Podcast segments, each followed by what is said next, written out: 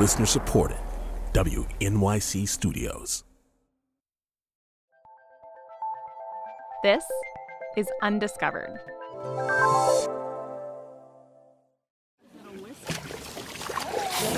Wow, look at those. Every year, 13 million people go out onto the water to watch whales and dolphins. Just watch them. Those are a few of those people. That's a boat full of whale watchers in Baja. And chances are they paid good money to do this. We spend $2 billion a year to watch whales and dolphins. Like, 2 billion, billion with a B. which might seem a little excessive, like a little over the top. Except it turns out everything about our love for whales and dolphins is just a little bit over the top. Like, you know, uh, we've got the t shirts with the, the leaping turquoise dolphins on the front. The sunset in the background. Exactly. We listen to albums of whale song. And if we get a chance to touch, you know, actually pet a whale's barnacle encrusted snout, we just lose it. Yes. Oh. Oh boy. Oh boy. Yeah, that guy did. Yes. I have to say, if I heard that that sound out of context, not sure I would have figured out it was about a guy petting a whale. I did think about that. Yeah. Okay. Um, anyway, Anyway, we love whales and dolphins. yes, clear so love. much. It's actually hard for us to imagine ever not feeling this way. Except that we did. We felt very differently about these animals not that long ago. This guy, Roger Payne, he remembers it, and he remembers specifically what happened one March afternoon in the mid 60s. Yes, I was teaching at Tufts University and I was Roger was an assistant professor in biology, and one day he's working in his lab. and I heard over just the local radio station, oh, there's a whale washed ashore on Revere Beach. And I thought, oh, great, I've never seen a whale. I'd love to go see one. So Roger jumps in his car, but by the time he gets to the beach, the sun's already set. It's dark out, it's raining hard. All of the other whale gawkers have gone home, so it's just Roger out there and he's scanning the beach with his flashlight. And um, I walked around the beach and found the whale. And it wasn't a whale, it was a dolphin. Roger points out that dolphins are technically whales. It's just not the kind of whale that we usually think about. They're cetaceans, full time aquatic mammals, just like sperm whales, blue whales, and porpoises. And anyway, Roger isn't splitting hairs at this point. In this moment, he's just focused on what people had done to this dolphin. Somebody had carved their initials in the flank of this dolphin. Someone else had cut off its tail, and the tail was missing. Somebody else had stuffed a cigar butt in the blowhole of this dolphin. And I just, I was just overwhelmingly shocked and depressed by the thought that this seems to be what happens when humans encounter these animals. Roger stood there for a long time. He stood there so long that his flashlight battery gave out. There was a source of lights in the distance, and I could see the silhouette of the curves, the glistening curves of this beautiful creature. And thought to myself, you know, God, there's got to be something different in how people deal with these animals when they encounter them. Roger didn't know it then, but things were about to be very, very different for whales and dolphins. In a little over a decade, we'd go from thinking, like, maybe it's okay to stick my cigar butt in this animal's blowhole, to this. I did it All again. All right.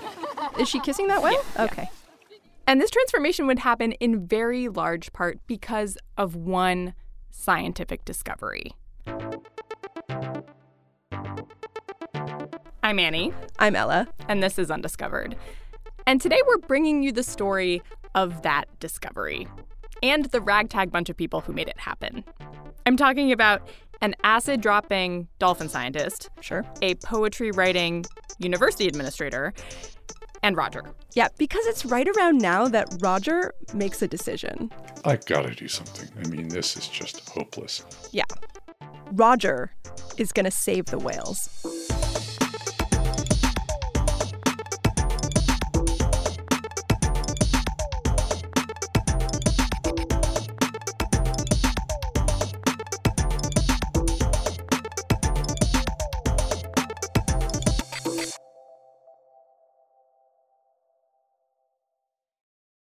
So it's about the mid 60s, and Roger decides he's going to do something for whales. But what exactly Roger can do? Not totally clear, at least not from the outside. Roger doesn't have a lot of activism experience, and he doesn't even study cetaceans. He studies sound, how animals make it, use it, hear it. He's looked at bats and owls, but at this point in his career, he's all about Moths, moths. how they avoid bats by hearing the direction from which a bat is coming.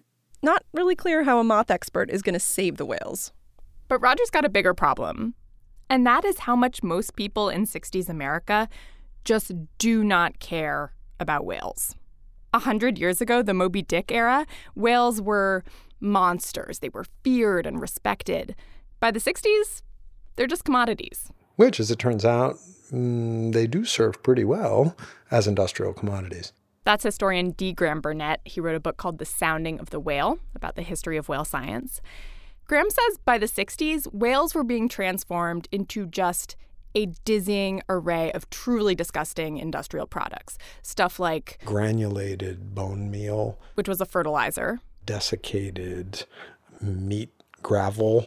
which was a cheap feed for chickens. But he says the real money was in something else. By far the highest dollar value was actually, ready yourself, margarine.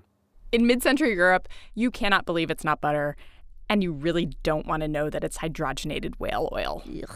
And by 1963, whales are being turned into butter at a rate that is making even whalers nervous. Scientists are reporting that there may be as few as 650 blue whales left in the entire Antarctic, and there aren't that many more humpbacks.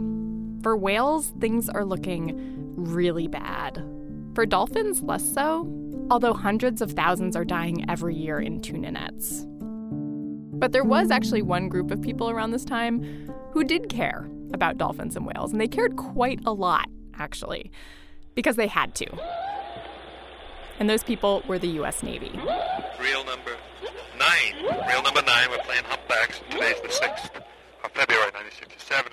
It's continuation. So in the 50s and 60s, the US Navy, they are compiling this gigantic catalog of underwater animal sounds. Like you've got Navy researchers headed out with underwater microphones, they're recording whales and dolphins and snapping shrimp and sea robins and spotfish. It's my favorite one because you got to wait for it.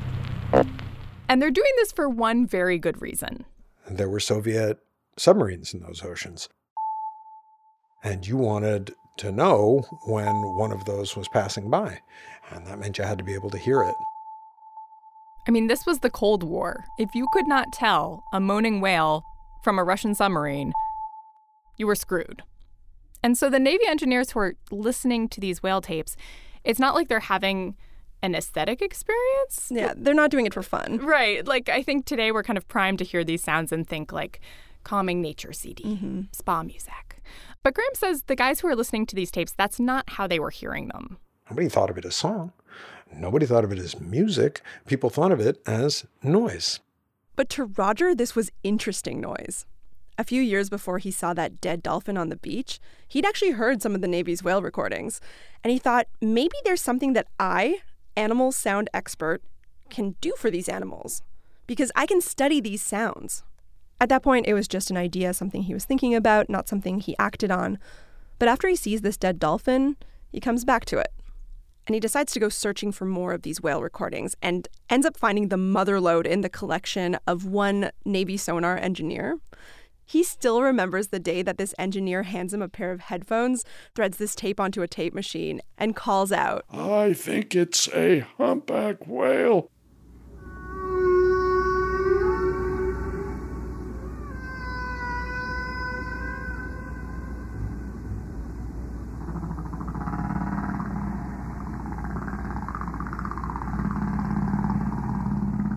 The sounds that I heard were absolutely transforming. They were shocking. I had never heard any animal make any sound even approximately as intriguing and commanding. It was incredible.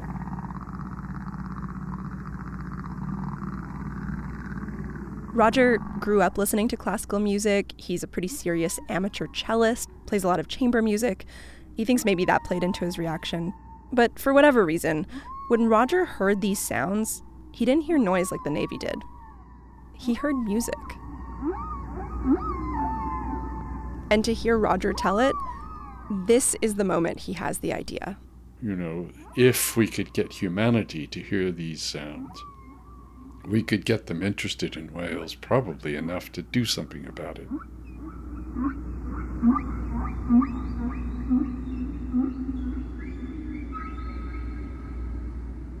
He thought, this sound, this is how we save the whales. Except he didn't actually know what that sound was. As a music lover, Roger was intrigued by the musicality of it. As a scientist, he is stumped. He has no clue. Roger estimates it had been about a year since he saw that dead dolphin on the beach. It was 1967. 64,000 whales died that year. That's an average of one whale every eight minutes. So, this is what Roger's up against. This is what he's trying to stop. And all he has is this tape. But Roger's about to have something else. Roger is about to have an ally, an unconventional scientist who'd spent two years of his life trying to teach dolphins how to speak English. And cultivating a truly fantastic dolphin impression. And together, this scientific odd couple were about to make whale history.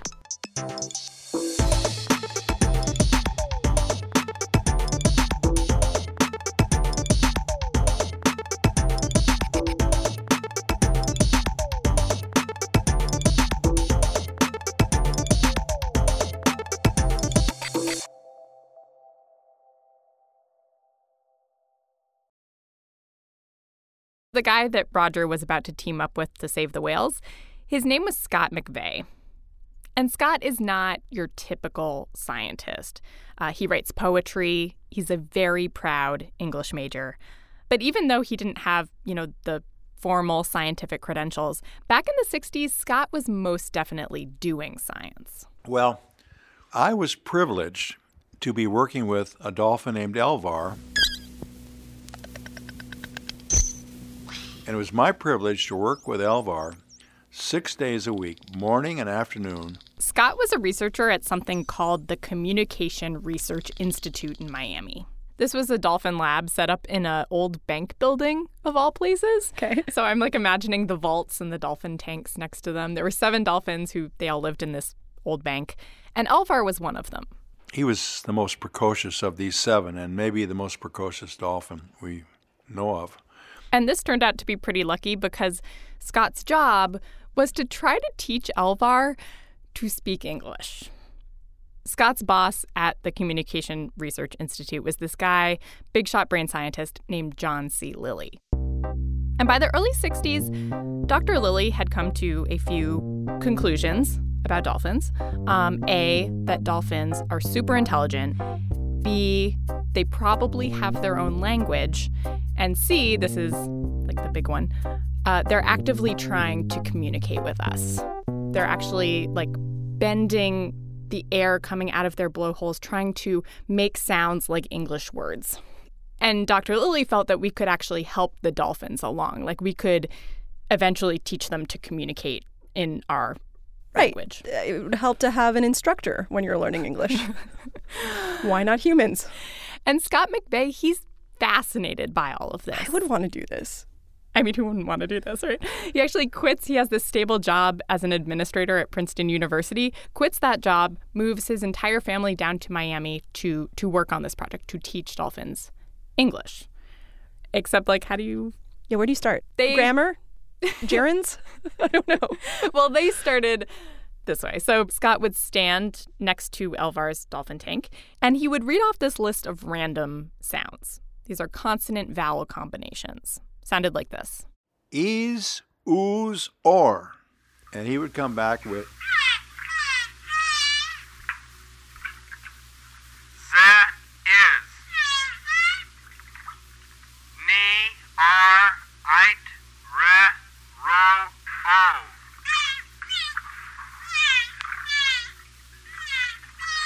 He'd give a response, and I'd, I'd give him a butterfish. And then at the very end of the session, I would say in falsetto voice, push it up a little bit, uh, I would say the name of the institute. I would say, Communication Research Institute. And Elvar, Elvar came back going, Anyway, that's a bastardization of the, the beautiful thing he was trying to do.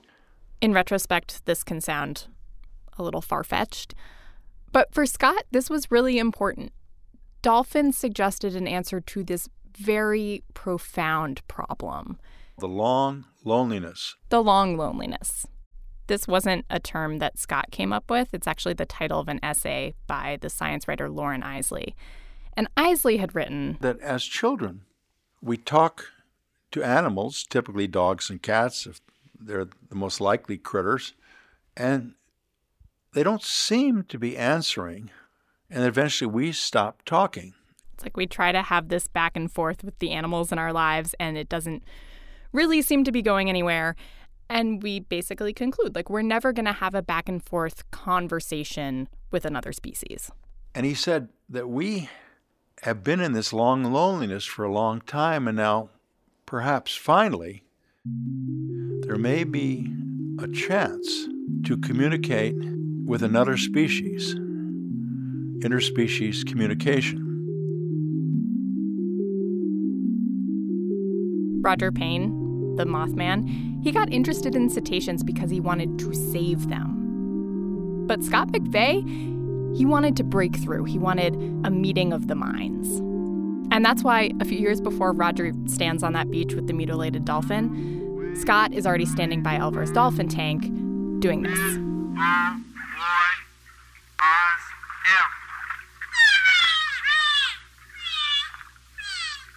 And it's why he spends even longer analyzing the sounds that Elvar's making, which he does using a technology that's still like pretty cutting edge at the time. We're talking about sound spectrographs. Historian Graham Burnett again. A kind of representation of sound that's familiar to everybody who mucks around with GarageBand, but at the time was still, you know, very exciting. You could see sound. You could feed a sound into the spectrograph machine, and the stylus would etch out the frequencies onto this roll of paper. Sound in, squiggles out. The idea being you might notice things in those scribbles, like patterns, complexities that your that your ears wouldn't hear. And Scott pored over these scrolls. He's looking, he's trying to do what his boss wants him to do, which is find the e's, oo's, or see if syllables. Dolphins are, yeah, doing the English syllables. Exactly. But he's also looking at something else. So Elvar spent a lot of time uh, seemingly chatting back and forth with this other dolphin named Chi Chi. Sounded a little bit like this.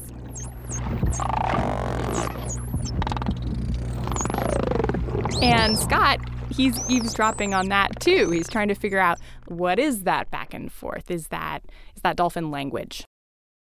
But he doesn't get that far. Because about two years after Scott joins the Dolphin Lab, it's starting to implode. And the problem is his boss. Dr. John C. Lilly. I mean, on the one hand, Lilly is doing a fantastic job promoting dolphins, like he's killing it. He's writing about talking dolphins in Life magazine, he's going on late night. He's a large part of the reason you could turn on a TV by the 1970s and hear a reporter say something like this. These animals, small whales known as dolphins, may be second in intelligence on this planet only to man. They have a complex language we have been unable to crack, although they obviously understand us. Lilly is great at getting people really excited about dolphins. But his scientific results aren't exactly living up to the hype. He's not publishing a lot, possibly because he's dropping a lot of acid. that would not help. It was the 60s. Maybe it would help. I mean, the creative process, not the follow through. The lab's funders are understandably getting a little short on patience. But the real tragedy for Scott is what happens in 1965. Elvar the dolphin dies of pneumonia. And Scott is heartbroken. He moves home to Princeton, gets another university admin job. And it kind of seems like that's it. You know, no more dolphins, no more ease, ooze, or a few years pass, the long loneliness stretches on. Until Scott hears this.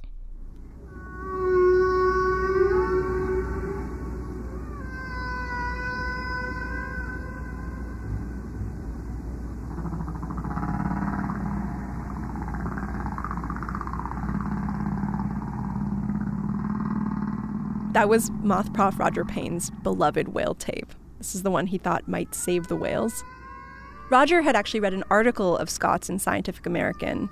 These two cetacean lovers, they start chatting, and pretty soon Roger lends Scott his tape.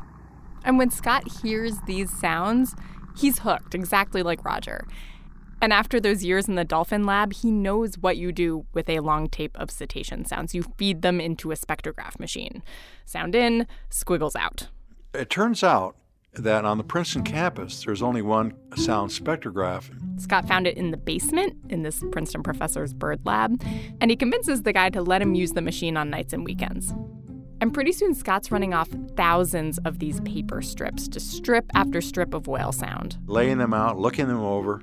Just like he'd done with Elvar's sounds. And at first, this just seems like a cacophony of sounds. But then he sees it. Suddenly, it's you just get it. These sounds are not random. There's a pattern here.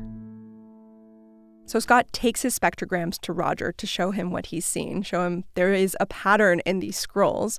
And Roger does not need convincing. He says he'd heard this pattern. Now he could see it.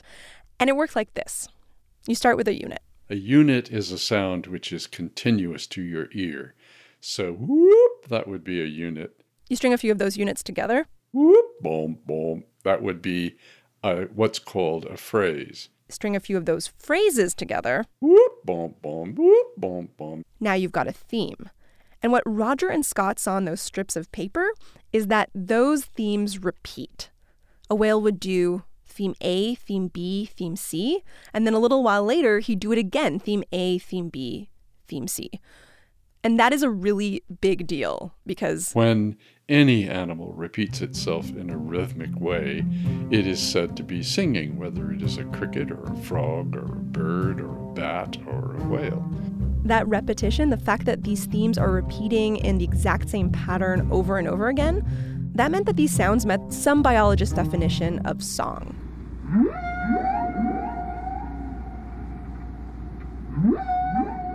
And at a time where whaling nations are killing over 55,000 of these animals a year, that little bit of semantics matters. These mm-hmm. animals that we're killing for granulated bone meal and mm-hmm. desiccated meat gravel and butter, these animals are singing. The first time that Roger Payne had heard the whale tape, he thought, if I could just get people to listen to these sounds, things would change for whales. Now he saw his chance to make the world listen because he had whale song. And he was going to promote the hell out of it. He was going to worm it into pop culture whatever way he could.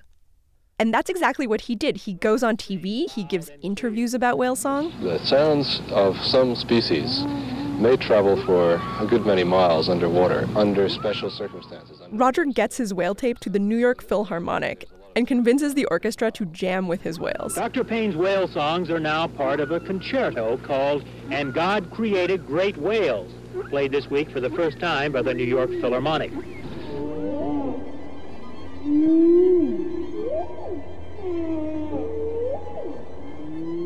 Roger tries to recruit pop stars to the cause, and he succeeds through sheer moxie, like Judy Collins, famous folk singer. He goes to one of her performances, finagles his way backstage, and hands her like like he's handing a demo tape. Like he gives her his whale tape. And in 1970, the world gets this. Farewell to adieu and the dear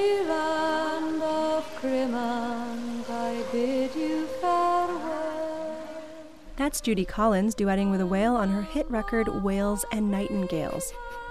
Why are you laughing? That's your FM voice? Yeah. The whale tape that she's singing along to is one of Roger's. To find riches in hunting the whale.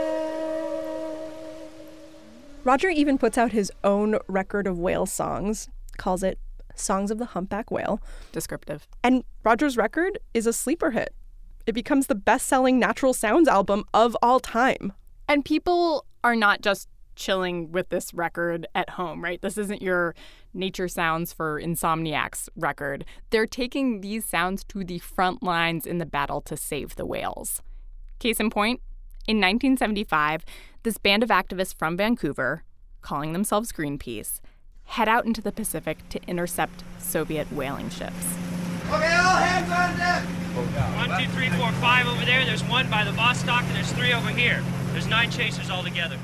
On June 27th, Greenpeace spots one of these Soviet whaling ships. It's this hulking vessel called the Vostok. And the Greenpeace boat, it pulls up alongside this ship. And the activists start speaking to the Soviet crew through this set of loudspeakers. They're pleading with them to stop whaling. Hello, Vostok. We are Canadian.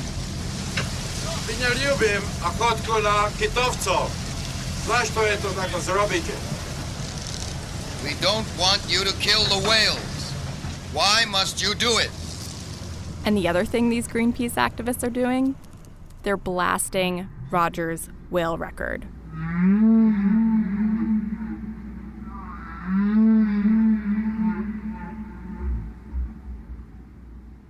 Hours later, this confrontation comes to a head. The whalers shoot a harpoon straight over this tiny inflatable Greenpeace boat that the protesters had been maneuvering between the harpoon and the whale. The harpoon flies over the activists' heads, just 15 feet above them, hits the whale. Footage of this airs on news stations across North America. And by now it was clear something had shifted. Like 10 years earlier, most people had not cared about whales. And now activists were literally shielding these animals with their bodies. And anyone who watched the evening news knew about it. We must begin to have respect for other life, for Comrade Dolphin and Comrade Whale. Because without them, the oceans begin to die. And if the oceans begin to die, we all begin to die.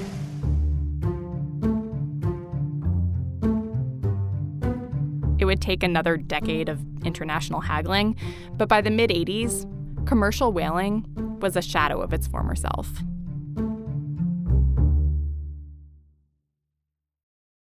Did Whale Song save the whales? Uh, I would say Whale Song did save the whales. Historian Graham Burnett.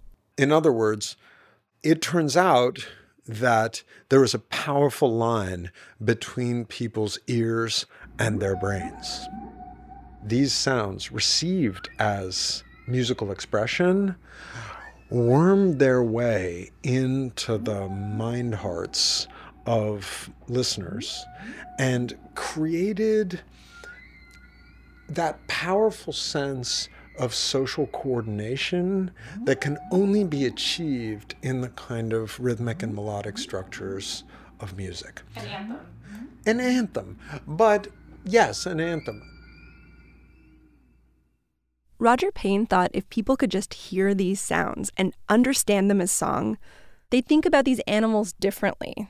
They wouldn't think of them as monsters or butter or fertilizer, but as a species like us, one that's worth saving. And he was totally right. Song worked amazingly.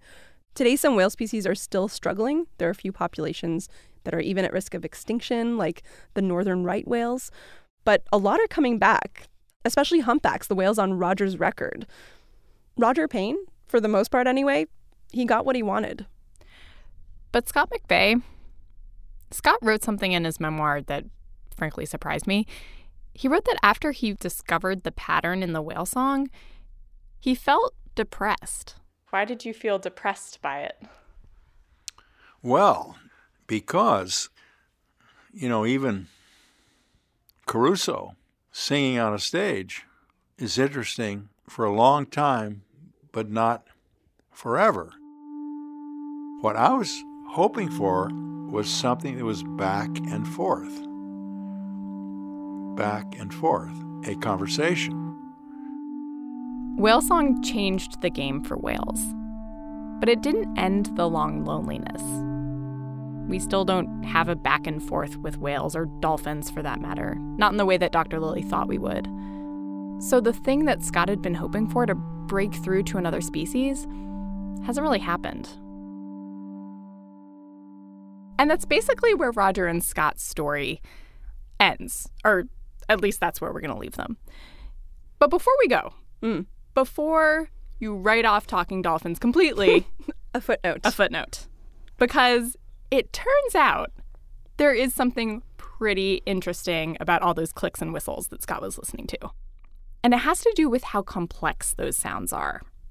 So, if you just forget dolphins for a second, like look at a human language like English, if I want to put a number to how complex English is, one thing that I could do is I could take a chunk of spoken English and I could graph out how often every sound in that chunk occurs. And then you math, math, math, math, math, math, math happens. That's Sheri Wells Jensen. She's a linguist at Bowling Green State University.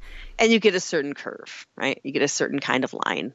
That line is one measure of how complex a language is. And what linguists have known for a long time is that if you look at a human language, doesn't really matter which one, it could be English or Hindi or Japanese, that line basically looks the same. It has that same baseline complexity. But then, in the 90s, Sheri says these scientists did something really interesting. They started looking at animals. And they wanted to know is there an animal out there that has the same line as human language? And at first it seems like maybe not. You know, they look at squirrel monkey communication. Not complex. And in fact, they look at human baby communication, like bab- human baby babbling. Mm-hmm. That line doesn't look like the line for adult language. So you're like, okay, animals don't seem to have this, babies don't seem to have this. And then here comes the big, here comes the fun part. You look at dolphin communication and it has it.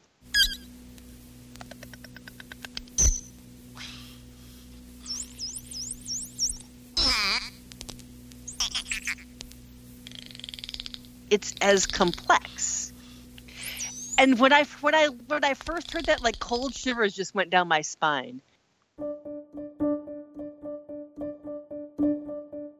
Dolphins, they have this telltale complexity that even human babies don't have.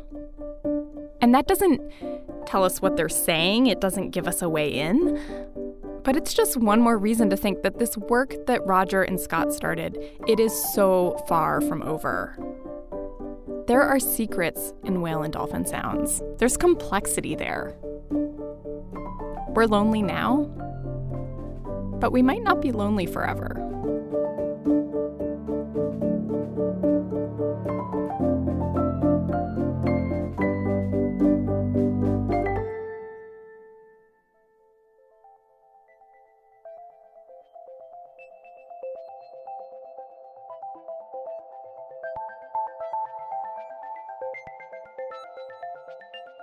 Undiscovered is reported and produced by me, Annie Minoff. And by me, Elah Feder. Our senior editor is Christopher Intagliata. Our composer is Daniel Peterschmidt. And our production intern is Caitlin Swalje. We got fact checking help from Michelle Harris. I Am Robot and Proud wrote our theme. Special thanks this week to the Graduate School of Oceanography at the University of Rhode Island, Jack Horowitz, and Katie Lupica. D. Graham Burnett's book on the history of whale science is The Sounding of the Whale. And Scott McVay's memoir is Surprise Encounters. A quick unrelated note Bostonians, I am going to be in your city in two weeks for the very first Sound Education Conference. If you like educational podcasts, if you make an educational podcast, you might dig it. Check it out at soundeducation.fm. Mm-hmm. See you next week.